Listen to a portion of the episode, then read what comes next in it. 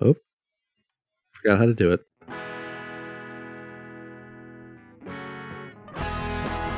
I like the rant. Ranting is fun. It also makes it cleanses the soul. Uh,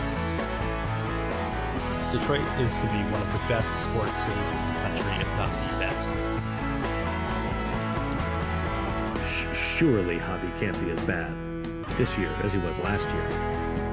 Sh- surely that can't be the case. One of the worst offenses, if not the worst offense, like in the modern era of baseball. Just absolutely atrocious. He is a piece to the puzzle.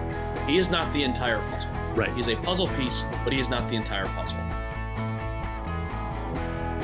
This is the Michigan and Trumbull podcast with your hosts, Alex S. Freeman and Luke Giaconis.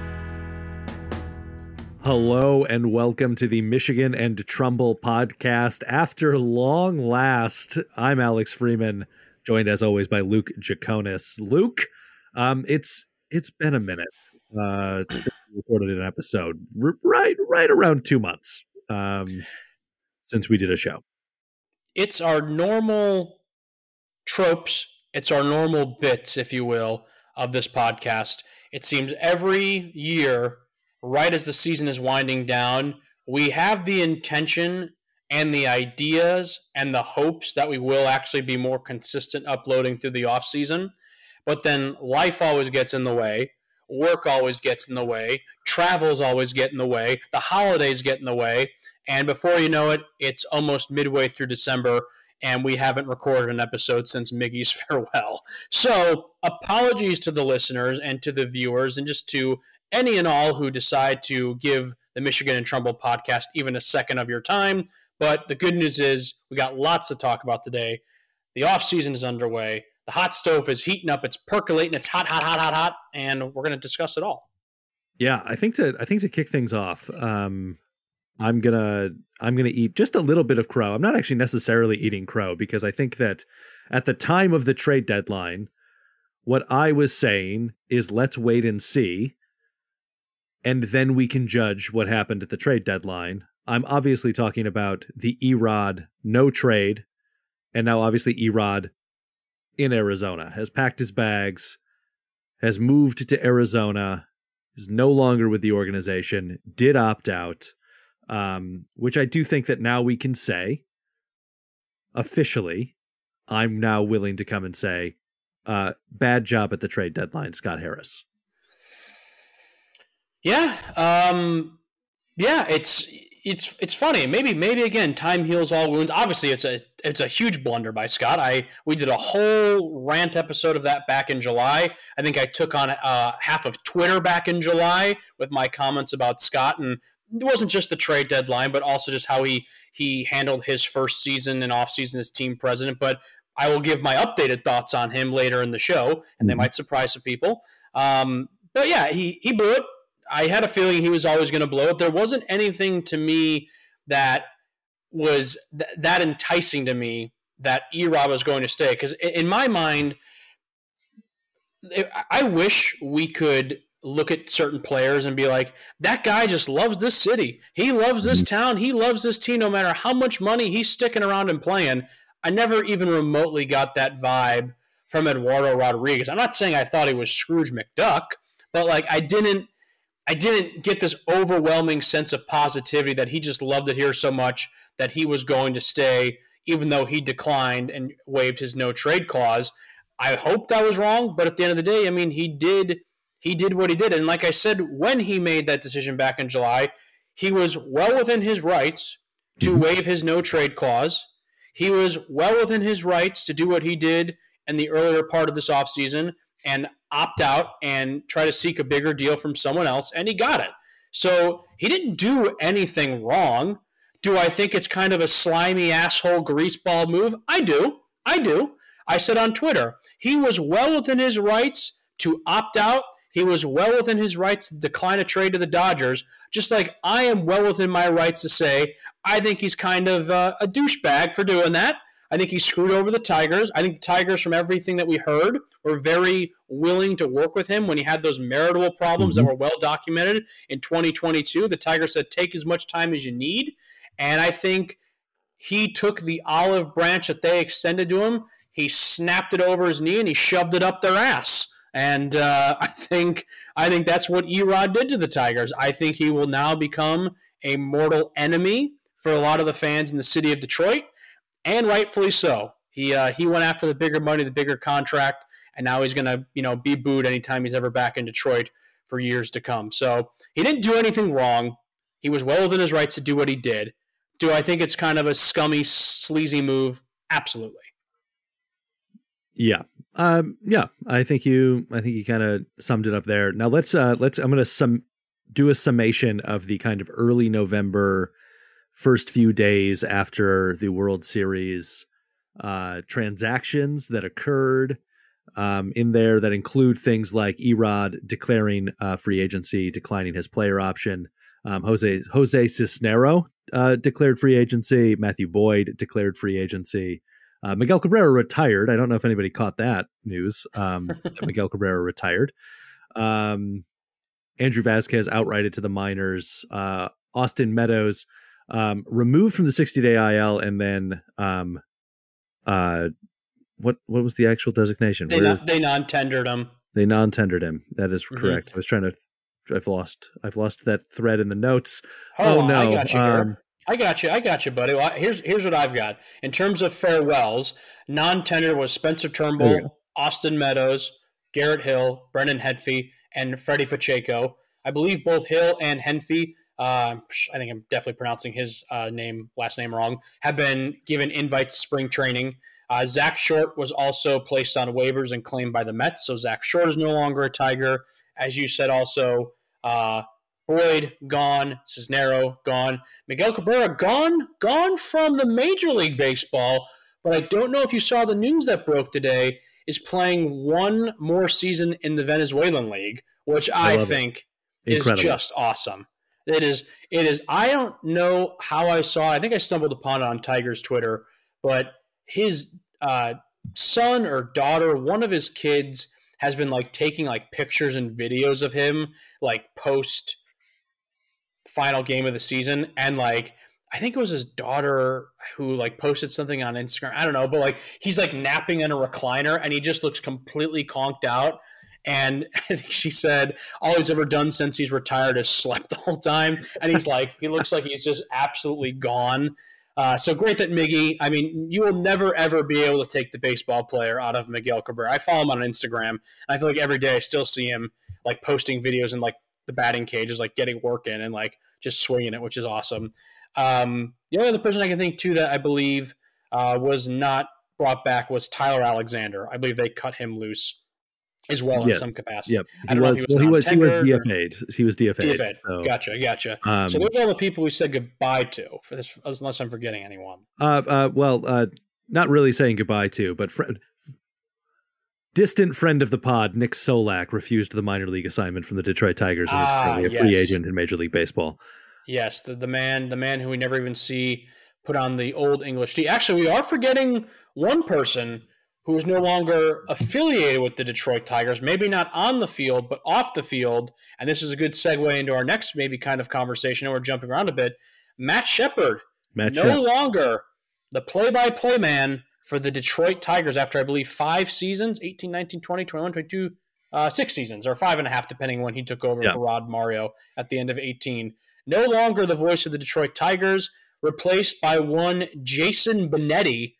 Um, I mean, one of the best voices in baseball. So, an absolute stellar pickup by the Tigers. I know it has absolutely zero effect on the on the field product, but fantastic off the field pickup. And I think this is this was one of the few times in Tigers Twitter history that I think everybody was collectively on the same page, being like, "Goodbye, Matt Shepard hell yeah, Jason Benetti. For the record, I did not hate Matt Shepard as much mm-hmm. as other people did.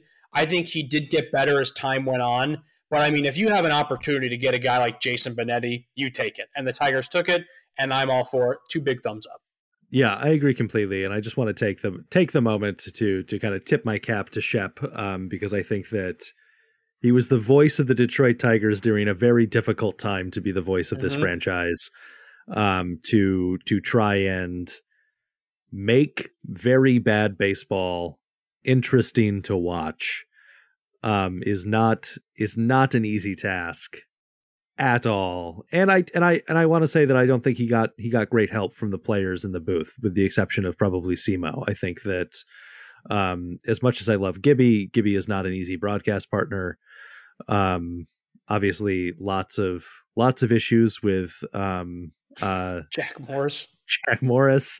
Yeah. Um, you know, and and like the the players only broadcasts were fun that they did this past season, but obviously like having a, a steady and um, incredibly talented voice like Benetti is going to be is going to be a huge boon for Detroit Tigers baseball, and and obviously Dan Dickerson still on the radio. So Yeah, Dan Dickerson, he's he's the absolute man. He's the legend. Yeah, think about it real quick, not to try to turn this into a sympathy for Matt Shepard podcast, but takes over at the end of 2018, right after fan favorites Rod and Mario are abruptly ousted from the booth. 2019, the well, I think they literally threw themselves out of the booth. So yeah, that's true. All over, all over, all over a folding chair. Who would have thought? Who would have thought, folks? Um, then 2019 has to call the worst Tigers baseball season since the uh, turd pile that was the 2003 year, and then 2020 is COVID. 21 a surprisingly fun season. 22 a significant step back, and then 23, which was you know a, this was a pretty somewhat surprising season. You could say at the end of it, you win 78 games, nothing you know definitely better than we thought um, Mhm. to certain extent. So yeah, I mean, will he the best? No, I don't think. I do think he got a uh, kind of unfair shake. I do think some people on Twitter, the majority of people on Twitter, were rather unfair. But hey, life's not fair sometimes. And again, I'll take Jason Benetti over Matt Shepard any day of the week and twice on Sunday, so I'm all for it. Yes, sir. Yes, sir. Yes, sir. Um, other transaction news. Um, let's talk. Let's talk quickly about the surprise extension for AJ Hinch. Yeah, I didn't even put that on my notes. Thank you for bringing that up. There's Yeah. this has been this has been a semi sneaky busy offseason for the Tigers. I mean, from Hinch to Benetti to we're going to talk Jim Leyland going into the hall here in a little bit, and then all it's been it's been sneaky busy.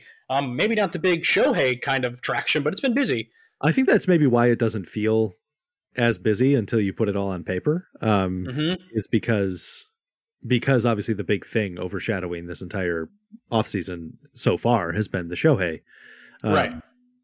sweepstakes, and now we've got the um, Yamamoto sweepstakes.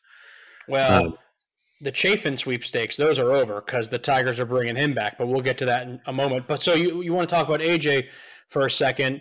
Yeah. Absolutely. Um, this is great. This this is great news, and I and I will just cover my ass on this one.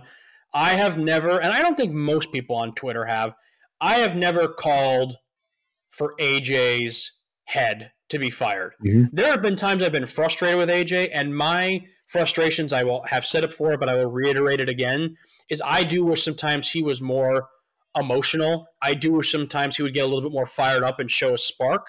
Um, there's been times, maybe in the months of April, where I've been a little bit like, how does this keep happening to the Tigers that they cannot win baseball games in the month of April? But outside of those two things that I've complained about, AJ Hinch has done an amazing job Mhm. with this team. And I'm saying he's done an amazing job, and he hasn't even had a 500 winning season yet.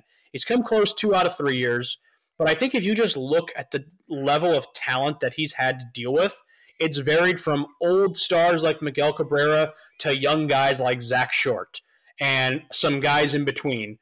And I'm just impressed with how he conducts himself, how he conducts his staff. If AJ's sticking around, you know, that means Chris Fetter is not going anywhere, which is, I think, just as big as AJ sticking around.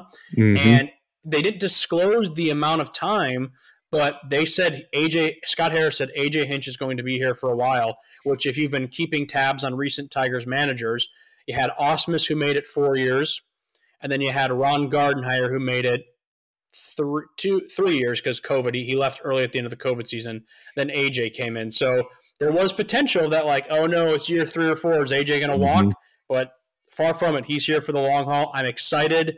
Um, I want AJ Hinch to be the guy who is bringing a World Series championship back to the city of Detroit. Yeah. And I think he is the guy to do it. He is one of the best managers in baseball. He's one of the best minds in baseball. Yeah, he's got a he's got a checkered past dating back to Houston, but you know what? No one's perfect in life. Um, I'm happy. I'm very happy. It was a good move. And again, two thumbs up. That's that's my theme this this offseason thus far. It's got my thumbs up on pretty much everything. So what do you think? Yeah, I mean, I think one of the things that I liked is the way that they talked about it in that in that Scott Harris wanted AJ to truly feel like he was his guy. Um, is kind of what Scott Harris's motivation was behind putting that out there, and I think that what it does for me as a fan is that it it does give me that. We talked about it the last two years.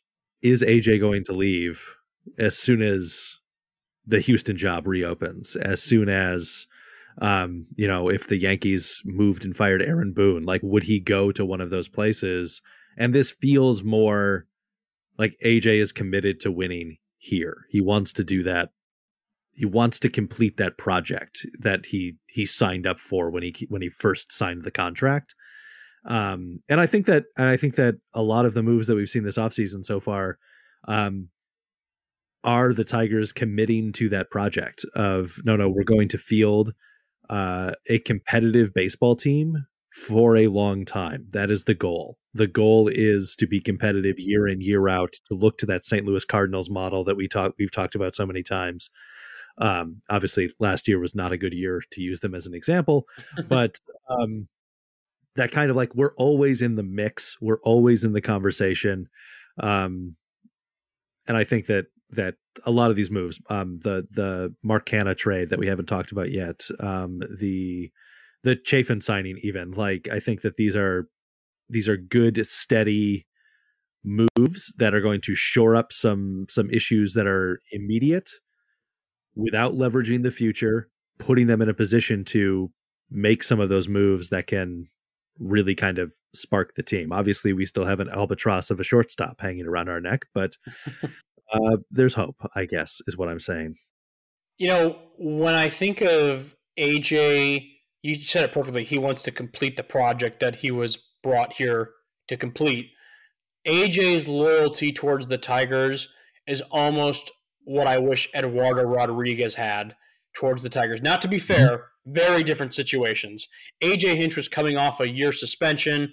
Eduardo Rodriguez was just pretty much given a shoulder to cry on for three months when he was going through some personal things. Um, but to me, I'm I'm an old school minded person. Sometimes loyalty goes a long way in my book, and like seeing AJ, who could easily had any other job in the major leagues mm-hmm. if he wanted to have it, stick around in Detroit and say, no, no, this is the place that embraced me when I was down on my ass. Now I'm going to hold up my end of the bargain and keep working to bring championship baseball back to this organization. I mean, how can you not commend that? I mean, that's awesome. And it's it, it is a sign of loyalty that you don't see much, not only in Major League Baseball, just in all professional sports much these days. So it's most people are chasing that that those dollar signs, and I don't blame those people. But to get some dollar signs, but also stay you know faithful is pretty awesome. So my hats off to AJ. I love it, and I, I hope like hell he is the man that that brings a, a World Series back to Detroit. Yeah, agree completely. All right, what next? What what what's the next transaction we want to talk about? Let's start. Yeah, so let's just now look at you know we talked about the people that were. Uh, let's let's kind of real quick. Sorry, I know we're kind of jumping all around here. Two I would like to talk about going back to the non-tendered and the tendered contracts. So Tigers tendered contracts to Casey Mize, Tarik Skubal, Jake Rogers, and Akil Baddoo. Other than Akil Baddoo, none of those contracts surprised me in the slightest. You knew you knew Mize, definitely Skubal, and definitely Rogers who will most likely be the starting catcher heading into the season. Um, will you know those were givens. Baddoo was a little bit uh, surprised by, but not like shocked to death. So yeah, those four guys got contracts. Yeah, I don't. I don't. Um, I'm a little meh about the about the Baddoo kind of either either way. I don't. I'm not. I'm certainly not shocked that it was offered, but I'm not shocked that it it what like that they they, they decided to to kind of commit a little bit more time to the Akil Baddoo experiment. Um, yeah, it is what it is. I mean, yeah, I think he's he's he should be your backup outfielder, you know, yeah. and That, that's that's what it should be. He's got Heading into the season, speed. he's speedy on the bases. yeah, he, like he's he's a great pinch run option to have in there as well. Mhm. Um, so I mean, he's yeah, fine, fine Let's- guy to keep on the roster. Let's talk about the Tigers non-tendering Austin Meadows and Spencer Turnbull. Now let's let's talk Austin Meadows for a second. And um, we have talked about this so much at length. You can go back and listen to any of our episodes. Uh, both Alex and myself, like most people who have a soul and a conscience, uh, supported Austin Meadows as he has uh, battled and continues to battle some pretty horrible demons. And we talked about it a few months ago that at a certain point in time, this is a business, and the Tigers are going to have to make a business decision. And they did that. Worth noting, they have not fully closed the door on Austin Meadows. Um, I believe there was some comments, I'm paraphrasing a bit, saying, you know, you never know what happens down the road. Mhm. If he ever finds himself back in baseball, you know, he would be welcomed in Detroit. Um, something to that extent. I'm sure I'm kind of screwing up a little bit, but you wish Austin Meadows the best. It beyond words sucks for one of him as a human being because his mental health is such a real thing nowadays, and it's very sad to see someone go through that. Someone who's young, someone who had what appeared to be a very promising Major League Baseball career when that trade first happened. We were all just beyond jazz that we we got Yeah. Austin Meadows. Um, from a uh, from an analysis standpoint and a baseball standpoint, it is the final exclamation point that the Tigers once again just got hosed on a deal um, Yep. with the Tampa Bay Rays. Uh, maybe I know there's the rumors that maybe the Rays knew something the Tigers didn't. Maybe they didn't know anything. Who knows? We'll never know. But yeah, it was just it was shitty all around. It's shitty for him as a human being. It's shitty for us as fans of the Tigers. Yeah, never got to see a guy who you thought would have a lot of potential, and in return, you gave away Isaac Paredes, who's had a nice little stay in Tampa these last two seasons. So, is what it is. I'm not so much worried about the baseball side, more of him as a human. I wish him well, wish him the best, and uh, it just sucks, man. It's terrible. Mental health, it's brutal. Agree. Couldn't have said it better myself. There, Luke. Turnbull, what do you think about Turnbull? He's no longer a Tiger. It's it's disappointing to be sure. Um because obviously I was uh preseason saying uh Spencer Turnbull would have a better year than uh, Justin Verlander. That turned out to be not true. Um only by a little bit statistically, I think. Um but I I think what it signals to me is that there there is loyalty and then there is not just loyalty for loyalty's sake um more so than than the austin meadows situation because i think that um they they truly did everything that they could do um and then the the time for a business decision was made i think there there is a past version of this detroit tigers organization that would have stuck around with spencer turnbull um and said like, "Ah, you threw that no hitter for us. The fans like love you. Uh, we could go through all these things, but like instead saying you you were a great piece, a great moment in our past. Um, but it is time to move to our new future and clear up some roster space uh, for for either arms of the future um, that maybe are coming up from the minor leagues or some some yet to be named off-season acquisition to the to the starting rotation. So it was time. It was time. Um, and is part of the the positive signals that I have felt coming out of this Tigers organization this offseason. I agree. It, it stinks because it's seen at one point in time that his ceiling was fairly high. I still think they probably killed him in 2019. Uh, that probably did his arms no, his arm no favor. I think he went like three and 17 or three and 19 or something. It was terrible. I mean, it was a brutal year, and they they just they killed him. Um, 2021, obviously, highlight of his tenure as a Detroit Tiger, tossing that no hitter in Seattle, and then you know battled injuries all of last year, had the Tommy John, and only pitched a couple games this season, maybe five or six, and did not look good. There was all these. There was rumors that he was hurt. He wasn't hurt. He was holding out. He was frustrated. It's look. It's all he said. She said. At the end of the day, I agree with you. the Tigers, I think the old Tigers, the Al Avila Tigers, would have kept him around, Yep. uh, which you know probably wouldn't have been the best situation just based off reports that have been going out. So they move on from Spence. You wish him well. You wish him the best. Hope he lands another team. And um, yeah, I, I don't, I don't think. I'm not saying he- he would have as high of a ceiling as a Michael Fulmer, but I, I see him as a Michael Fulmer down the road in some capacity. Not that Michael Fulmer's had like this incredibly, you know, Mariano Rivera type resurgence as a back end eighth or ninth inning guy, but definitely has, you know, rejuvenated his career uh, to a certain extent. I know he got hurt, but I could see that for Spence's future. Um, Mhm. Being an eighth or a ninth inning guy, I mean, he throws the ball hard. If he can control it, that was his issue when he came back up and started those games in April and May this year. He just had no control. He wasn't. He had. He had nothing. So, I like Spencer Turnbull. One hell of a memory in 2021. Uh, probably one of the coolest Tiger memories I've had in recent seasons. Getting to watch that and staying up late, and uh, yeah, it was cool. Uh, but wishing the best.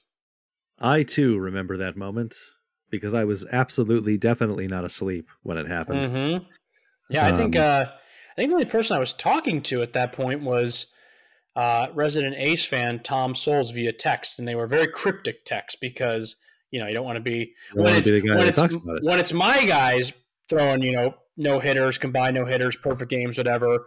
I don't I I don't want to do anything. But if it's teams I hate, I have no problem being like, hey, everyone, just you know the Yankees are throwing a perfect game going into the ninth inning right now. It's Gerrit Cole, channel two seventy two for all you wondering at home. You're just shouting it out your window. Yes, I am. I am like an old carnival barker. Uh, let's see here. We've talked negative, so let's go into some. We've talked subtractions. Let's talk some additions. So, I mean, there's really been one, two, three this offseason. I will say this the Tigers did pick up Carson Kelly's option. So he's going to make three and a half million dollars here. He'll most likely, I'm assuming, be our backup catcher for Jake Rogers, which I'm fine with. I think Carson Kelly was a perfectly fine backup catcher the last month and a half of the season. I got no issues with this. It's Pitching great. market's then. so is what it is. Uh, most recently, Andrew Chafin is back on a point seven five million dollar deal.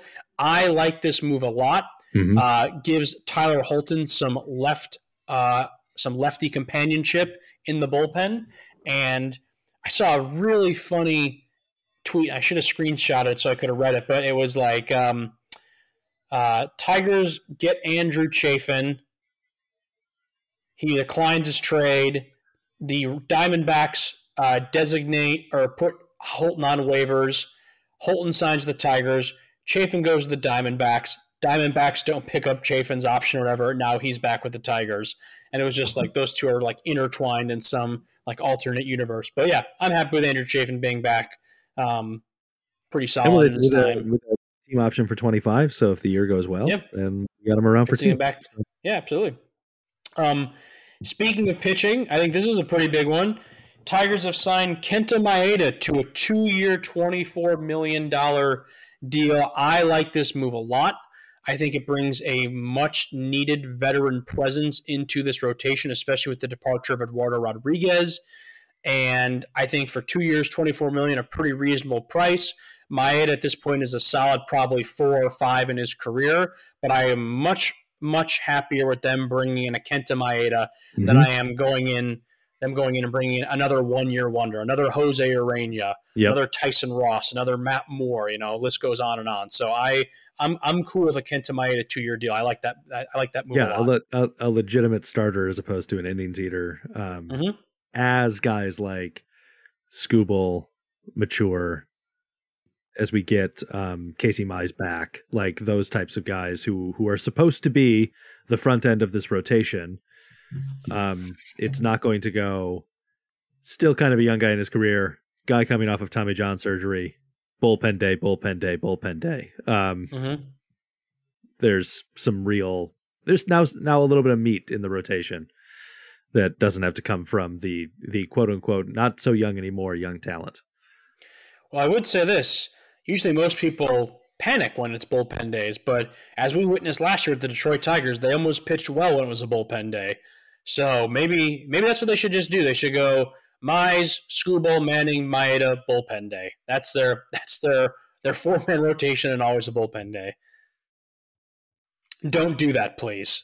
Please go out and sign another starter. That was that was bad comedy, bad sarcasm. Please, we need another I mean, there's starter. a this is this is a, a topic for another day, but I I do often wonder when I'm watching a bullpen day and the guys are talking about how like you know it's it's usually easier to hit a guy the second or third time you see him. I'm like, why doesn't every team just always change their day? pitcher every Yeah. every three innings? Why don't we just Yeah. have guys go three innings if it's Yeah. so much harder to hit them the first the first or second time through the order?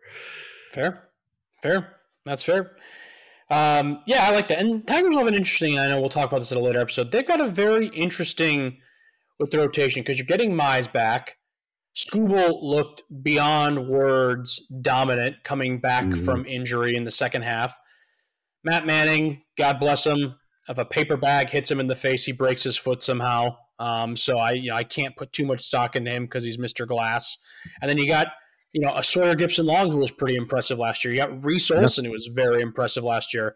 I'm sorry. I, I I wish the man no ill will. I don't ever need to see Joey Wentz throw a baseball ever again as a Detroit Tiger. He was given ample opportunities and he sucked at them all uh, last season. So as far as I'm concerned, Joey Wentz could be gone, and I wouldn't care less.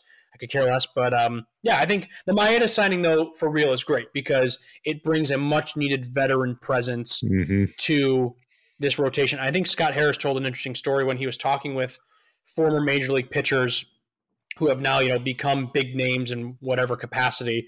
You know, he's asked them what was like what was one of the big keys, what was the one of the big factors for you that kind of that that switch flip that like turned you into the pitcher you are now. And he said nine times out of ten, a lot of these pitchers he was talking to, they're like, I had a really good, you know, mentor with whatever veteran was on their one year deal nearing retirement, talking things Mhm. over with me as I was, you know, trying to become an up and coming pitcher and whatnot. So I think I think Maeda will will be a big help in that regard. I'm excited to have him, and also especially he especially you think about like the with- Tigers. Yeah, with yeah, exactly. But like with Kenta Maeda, like you you know what do, what do these guys need in a mentor? It's probably somebody that can talk them through a division race, like how to win a division. Um, Mhm. And Kenta Maeda has experienced that uh, and can talk them through how to win the Central Division. Um, Yeah, which there's not which, a lot which. Yeah, way too early, and we'll maybe we'll talk about this in a few minutes. Possible for the Tigers next year, but anyways, that should be their goal. I'm not going to bury the lead. That should be your goal. It's enough of this horse shit of oh we're just kind of trying. No, no, no, no, no. It's the worst division in baseball. Cleveland sucks. The White Sox suck. The Royals suck. The Tigers, I won't say suck, but I'll say they're a mediocre, middling team right now. And the Twins are just okay. You did not improve your to win. roster in a way that signaled you wanted to win the division last year, and you you were not out of the race for a very long time in the season. So Yeah. They meant like the last two weeks, week and a half. Like, it's time. Like, now you don't need to go out and sign Shohei. You don't need to make a big splash like that, but put a couple pieces on the, on on the field that can elevate you to win the American League Central. It is not that hard. High end, you got to win probably 85 games, 84, 85 games, maybe, Yeah. if that. If that, you know, the Twins, I think, I know they won more towards the tail end, but the Twins aren't a very good baseball team, in my opinion, still. So, is what it is. But um, and then I think you know the biggest trade they made, and that was their first big splash of the offseason, was bringing in Mark Canha. So uh, I like that move too. Yeah. I like that move. I again bringing in a veteran, a veteran to kind of help out in the outfield, fairly reliable. Um, you know, with Miggy gone, the Tigers are now drastically missing that veteran leadership. And you bring in a guy like a Mark Canha, a Kenta Maeda, you do have Javi Baez on your team, whether that's good or bad, who really knows. Um, but you know, with Erod gone, Miggy gone, especially, you've definitely lost that that kind of veteran leadership. So it's going to be weird. But these guys who are just being in on their first year, especially Maeda and Canha, you know, they're going to be looked to as these leaders, the kind of veteran leaders, to kind of you know help some of these young guys along, which I'm all for. yeah, I mean the Tigers are in an interesting spot because like a lot of the the new veteran, like I, mm, who who is the longest tenured Tiger right now? Yeah, I was thinking about that. I mean, it would probably date back to the 2019 or 2020 season because Cisnero was Cisnero was around for a while. Alexander was around for a while. Yep. Um, just trying to think real quick. I honestly, it might be Jake Rogers because he debuted in 2019. Yeah. So so I mean when you think about like that's you go from a guy who had been around for 20 plus years Mm-hmm. um and even like those guys aren't long tenured in major league baseball. They're Jake Jake Rogers, the longest tenured Tiger, Mm-hmm. Has been around major league baseball for 5 seasons. It'll be 5 seasons if I Well, yeah. not not even no. You, you are right. Yeah, 'cause he was gone. He was gone. seasons. yeah. He didn't. He he didn't play at all in 2020, and he was hurt all of 2022. So he has played two and a half full seasons of Major League Baseball, and yes, he is has to be the longest ti- tenured Tiger currently. Correct. So you you have this unique opportunity for culture change, and this isn't me saying that Miggy was the problem with the culture, um, because I don't I don't think that's true. Don't don't write me letters. Um, that you have guys who are not long set in their ways, and so then you can bring in this veteran leadership of guys who who you know not like their hands aren't dripping with World Series rings or anything, but they've been part of winning organizations. They've played winning baseball. They they understand the the day-to-day grind of what that takes and can start to set the tone because those are the, those are the guys that these guys are going to be looking to to say what do we do here? Um, Yep. How do we get through this? And so, so it is a unique opportunity for culture change that that hasn't presented itself as of yet in the AJ Hinch era, and I'm excited to to kind of see what the the result of the alchemy is. Yeah, it's it's look now is the t- now is the time for the Tarik Skubals and the Matt Mannings and the Spencer Torkelsons and the Riley Greenes, the Jake Rogers to take this team by the horns and just go full steam ahead. Mhm. Miggy, we love the guy. It was his team for what was he there? He was played 20 seasons in the major league was so he was there for what 14, 15 years, something like that, maybe a little bit Yep. more. Don't know don't know the math off the top of my head, but yeah, it was Miggy's team for all those years. It's no longer his team. Um, so it's time. Someone else has to step up and take the mantle. I'm not saying they're going to be the next Miguel Cabrera, but someone's just got to step into that leadership role now too. And I see Torque. Torque is what I think. I'm not just saying that because he led the team in home runs and all that stuff. He just he has that ability. Uh, I feel like to be that leader, and I think he he grew a lot in in his Mhm. last season, and I think it was a welcomed a welcomed uh, growth spurt at that. But uh, yeah, it, it'll be interesting. There's there's a lot of room for some guys to step up and take that leadership role. Now they just got to do it. Has Torque purchased a new first baseman's mitt? That's the real question. I don't know. He's not going to be. He can't play this season. Miguel Cabrera stole his. He doesn't will have see one. him in small claims court.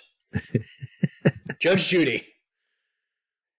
I imagine Uh, he could probably quick- sell that mitt. Uh, Yeah, and for, for afford afford another first baseman's glove. he could he could formed another first baseman's glove for every fan who was in attendance that last game. Yeah. Uh, transitioning to more off the field Tigers news, the legendary Jim Leyland Yeah. is going to the Hall of Fame. Just awesome, just fantastic. When you think of Tigers baseball and the renaissance that it had in the mid 2000s to early 2010s, it is impossible to do it, not to, to think about it without thinking of uh, Jim Leyland. He is just just the best, just the Huh. best. Brought that team from the ashes, and God, it sucks they never won with him. You know, and you could say with that team, but man, just in general, what a manager, what a personality. I always talk a lot about like those old school like character managers. He was a character. He had that personality. Him, the Bobby Coxes, the Lou Piniellas. You just were never going to get that kind of breed of manager ever again. And uh, the Joe Torres, you know, and Yep.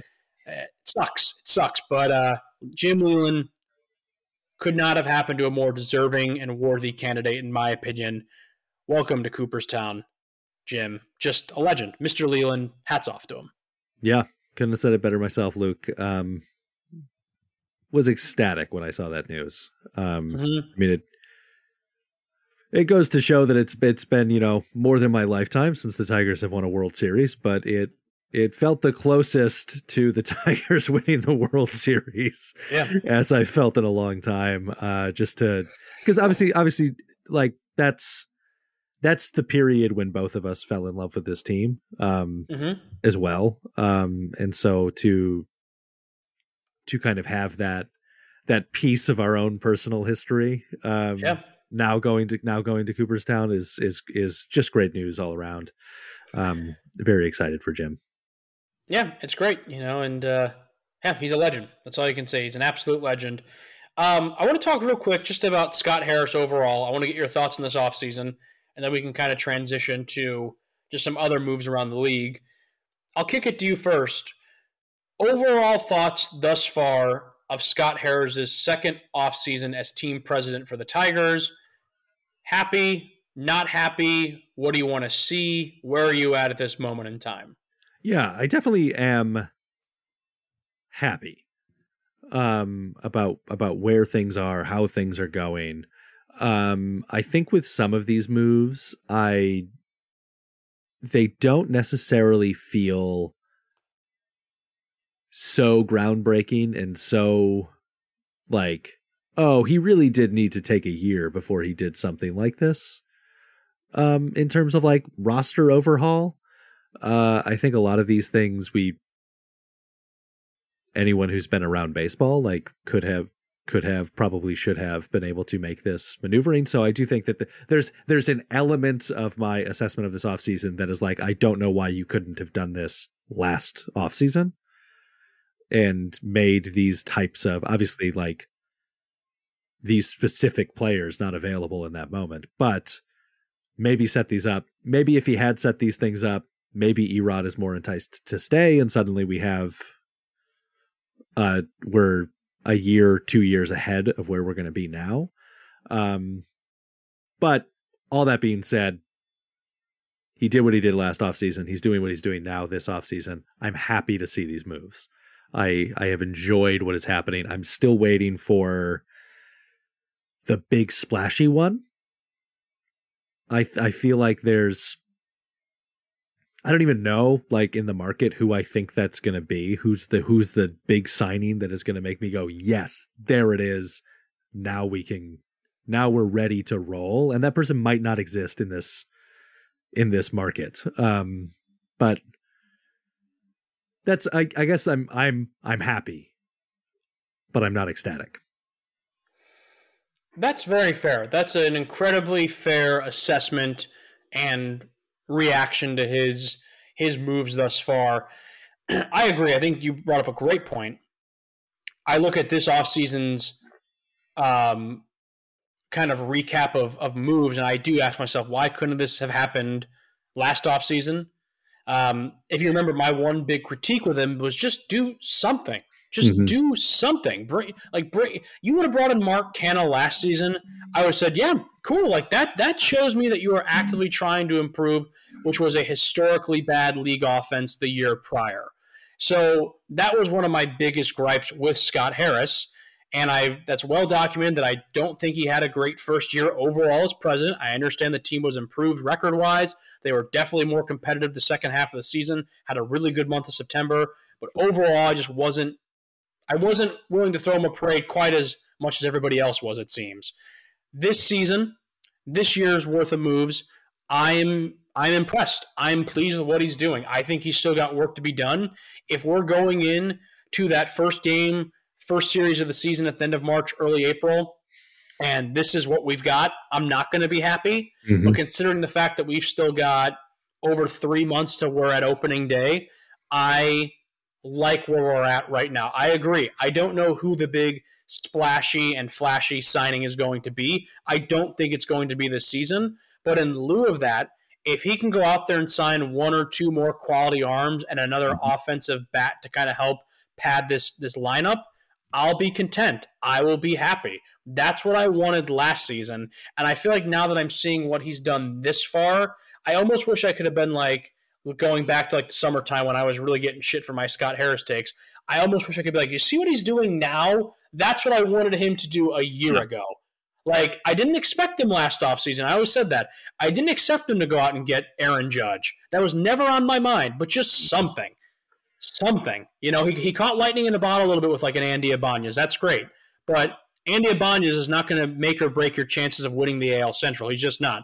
So in lieu of that, who does he go out and get? Tyler Nevin. Like, come on, dude. Like those were the little things that I was like, this is why I'm not just like head over heels with this guy. But what he's done this offseason in 2023, I've really enjoyed. Again, he's got a lot more work to do to win me over completely. If we go into this uh, upcoming season with this roster, what it is today as our current roster, I'm not going to be happy because we still, in my opinion, need a third baseman, a second baseman, another armor two would be great, and probably an outfielder of some capacity. But uh, right now, as it stands with Maeda and Chafin and Mark Canha and cutting the guys loose that he cut loose and extending AJ Hinch, I'm happy. Uh, yeah. two, two, right now, two thumbs up for Scott Harris this offseason. More work to be done. But as it currently stands on December 12th, Luke Chaconis is approving of what Scott Harris is doing this offseason. And that is pretty much the biggest praise you can get. So, agreed. Agreed. All right. Let's, okay, let's talk about it. Let's talk about Shohei to the Dodgers for those for those that are listening that are only here for the Tigers news, this is probably the end of the Tigers news if you want to dip out now. But we're going to talk about Shohei because it, I mean, what a what a deal. What a deal indeed. Man. First of all, seven hundred million. Going to be one of the lowest paid players in the league. Um, yeah. Well, it's, actually it's, funny. It's funny because he, I, I think it was Ben Verlander who tweeted out he was saying that there's two camps of people right now who are like, this is bad for baseball because it's just showing that, uh, you know, any team can throw out any obscene amount of money, and if money talks, the players will walk, kind of thing. And then there's a whole other camp of people being like, well, the fact that he's deferring payments and only getting paid this, and he's going to catch all these tax breaks eventually, blah blah blah, is terrible, and he shouldn't be doing that either. So it's like, well, folks, you can't have one way or the other. I will say this: my personal opinion this is a worst case scenario for me. I really did not want him to go to a team like the Dodgers or the Yankees. The Dodgers, the Yankees, and re signing with the LA Angels were the three things I did not want to happen. I was 100% game for Shohei Ohtani going to the Toronto Blue Jays or the San Francisco Giants. Selfishly, I'm in the midst of planning a weekend trip to Toronto at the end of the summer to maybe see the Tigers play. I was hoping that I'd get to see Shohei Ohtani play at the Rogers Center next July but that will not be happening. I'll have to go back out to LA, which I'm not that upset about. We got friends out there, um, so that's my that's my one thing. I'm like, it just sucks that he went to the Dodgers. And I was telling this to Tom actually, resident A's fan Tom Souls yesterday. The one thing that sucks right now about the Dodgers is there are a lot of players individually on that team that I like. Freddie Freeman, Mookie Betts, mm-hmm. now Shohei Ohtani. And it's like these players that I genuinely like and enjoy watching are just playing for a team that I don't like. Um, I mean, my disdain for the Dodgers is not as much as I have for the Yankees. Um, but it's just, it's just, it, it's that icky feeling of like, I hate the fact that anytime, no matter who the star is, no matter what level of money is being thrown out, you can always guarantee on like the Yankees and the Dodgers always being involved in some sort of capacity. And mm-hmm. I'm just like so over that. But it's the nature of the game, and it just sucked. But it is what it is. Shohei's Shohei's a, a seven hundred dollar millionaire. He's a millionaire. I um I think my favorite part of the reporting on it was that like obviously Steve Cohen, who owns the Mets, has the money, and uh they were like, no, nobody ever reached out to us. Like the Mets were just like never in the conversation, despite the fact that Steve Cohen could write a seven hundred million dollar check for one year if he really wanted to. Um, I mean, Ilitch could do it too if he really. I mean, all these owners have money. Maybe outside, with the exception of Oakland, all of these owners have money. So if they wanted to spend seven hundred million dollars to bring in Shohei Ohtani or a number somewhere around that price range, they could do it. I think the last time we checked, isn't the Ilitch Holdings Company valued at like isn't it like 3.1 billion or something like that or am i am i overshooting that um let me hang on I'm, I'm pulling up an article for you right now i mean john fisher is the 13th richest owner in major league baseball um the owner of the oakland athletics Yeah. Uh, the Uh, Ilitch, family, Ilitch family. Uh, Chris Ilitch is worth two point four billion. Personally, yeah, and it says Marianne Ilitch ranks eighth on Forbes list of richest self-made women list. So Marianne is worth four billion. So let's just put it this way: the Ilitch has got a lot of money. if they wanted to, if they wanted to throw out a big price tag, uh, they could do it. But you know, they're not doing it, and, and that's that. So, um, yeah, yeah, just you know, it is what it is. Shohei.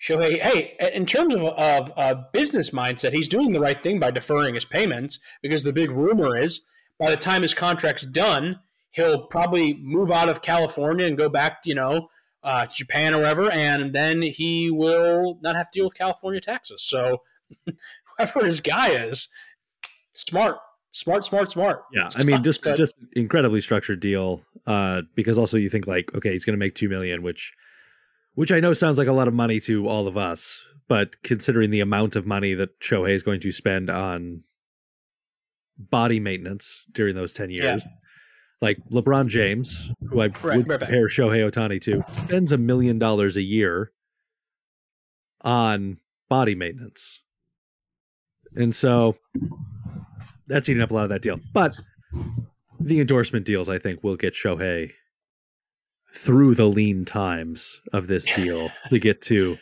sixty-eight million dollars a year for for ten years after the deal's I think over. I saw.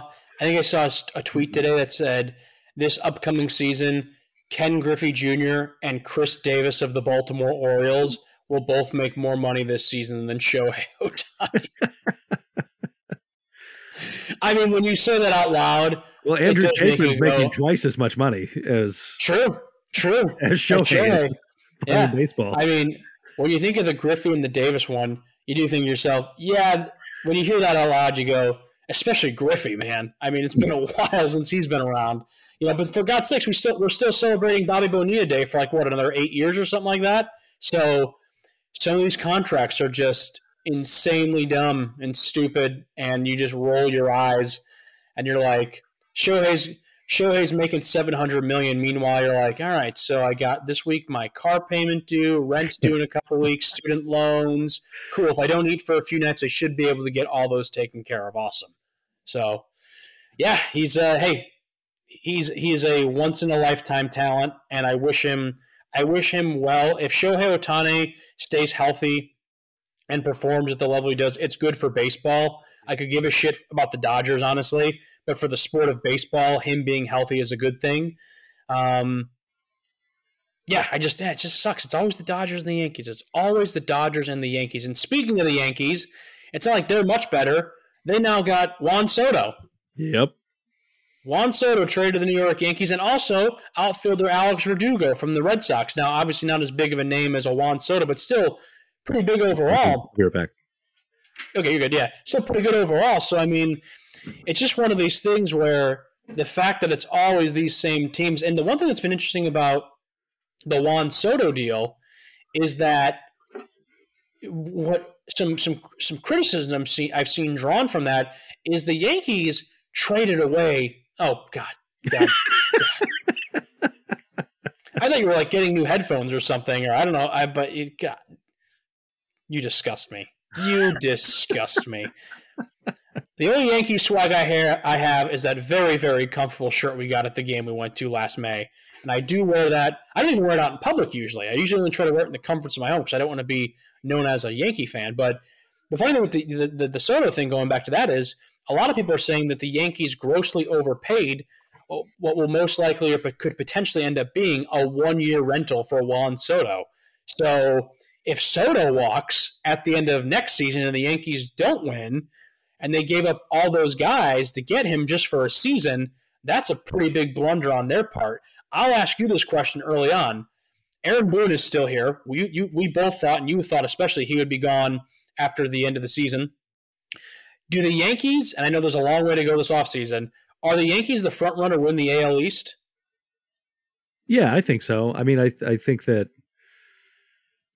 once you add Juan Soto to that roster, it it still like baffles me that they didn't win last year. That they like the the lineup was not bad. Um, no, it's a good lineup. I mean, you it got it just played terribly for some reason. Um, I think most of that reason is Aaron Boone, but yeah, I mean, I I I, I add Juan Soto to that roster, and like, yeah, like obviously, yep, like they have to be the favorite to win the AL East. Yeah, I think they still got some pitching woes they got to figure out. But like I said, it's still three and a half months till opening day, so they got they they got time to to figure all that out. But yeah, it's interesting. I mean, again, it's it's not even interesting. It's just annoying. The the big market teams always are in on the action. Um, but let's not let's not play coy here. You know, the Tigers pretend they're not this big market team. This was a team back in the day who was throwing out big money to Miguel Cabrera, and they were getting Prince Fielder, and they had a Verlander and a Scherzer, and I mean, even just a couple seasons ago, they brought in Eduardo Rodriguez and Javier Baez. Like mm-hmm. they, they they have the ability to throw out money. Just sometimes Chris Ilitch, not sometimes, a lot of the times Chris Ilitch just keeps his balls in a little shriveled up wallet somewhere, and you know it, it is what it is. The man doesn't want to spend any money, so look, they weren't in the sweepstakes for you know so Soto or Shohei, but maybe one day, maybe one day they'll be back in that that kind of that limelight. Yeah, we can dare to dream, and we'll be here to talk. Real quick, yeah, real quick, just going through some other quick things. Uh, Cardinals signed Sonny Gray, Lance Lynn, and Kyle Gibson, so they're definitely kind of bolstering up their pitching. Craig, Craig Kimbrel went to the O's. Eugenio Suarez was traded to the Arizona Diamondbacks. The Phillies re-signed Aaron Nola seven years, 172 million. And shout out to former Tiger, uh, who I think we all enjoyed for the most part overall. He wavered from time to time, but we look back and I think we we give him a thumbs up. The Candyman, Jeimer Candelario, three years, $45 million to the Cincinnati Reds. Jeimer got a nice little payday and uh, happy for him. Happy for him. So, yeah, that's that's kind of what I've got for now. I'm sure we'll, you know, do some more down the road, but uh, yeah, been, been been a busy month and a half for Tigers, you know, since the off season and uh, since you know beginning of November, especially. So let's see more to come. More to come. Um, I'd say when we'll when we'll see everybody again, but I, you know, I'm gonna stop making promises we can't keep. Uh, we'll see you at some point this off season, folks. It'll Spring definitely training. be in the new year at this point. Happy holidays to everybody. Yes. And we'll see you hopefully in January, maybe February, but sometime in the rest of this off season. Luke, have a good one. See you, buddy.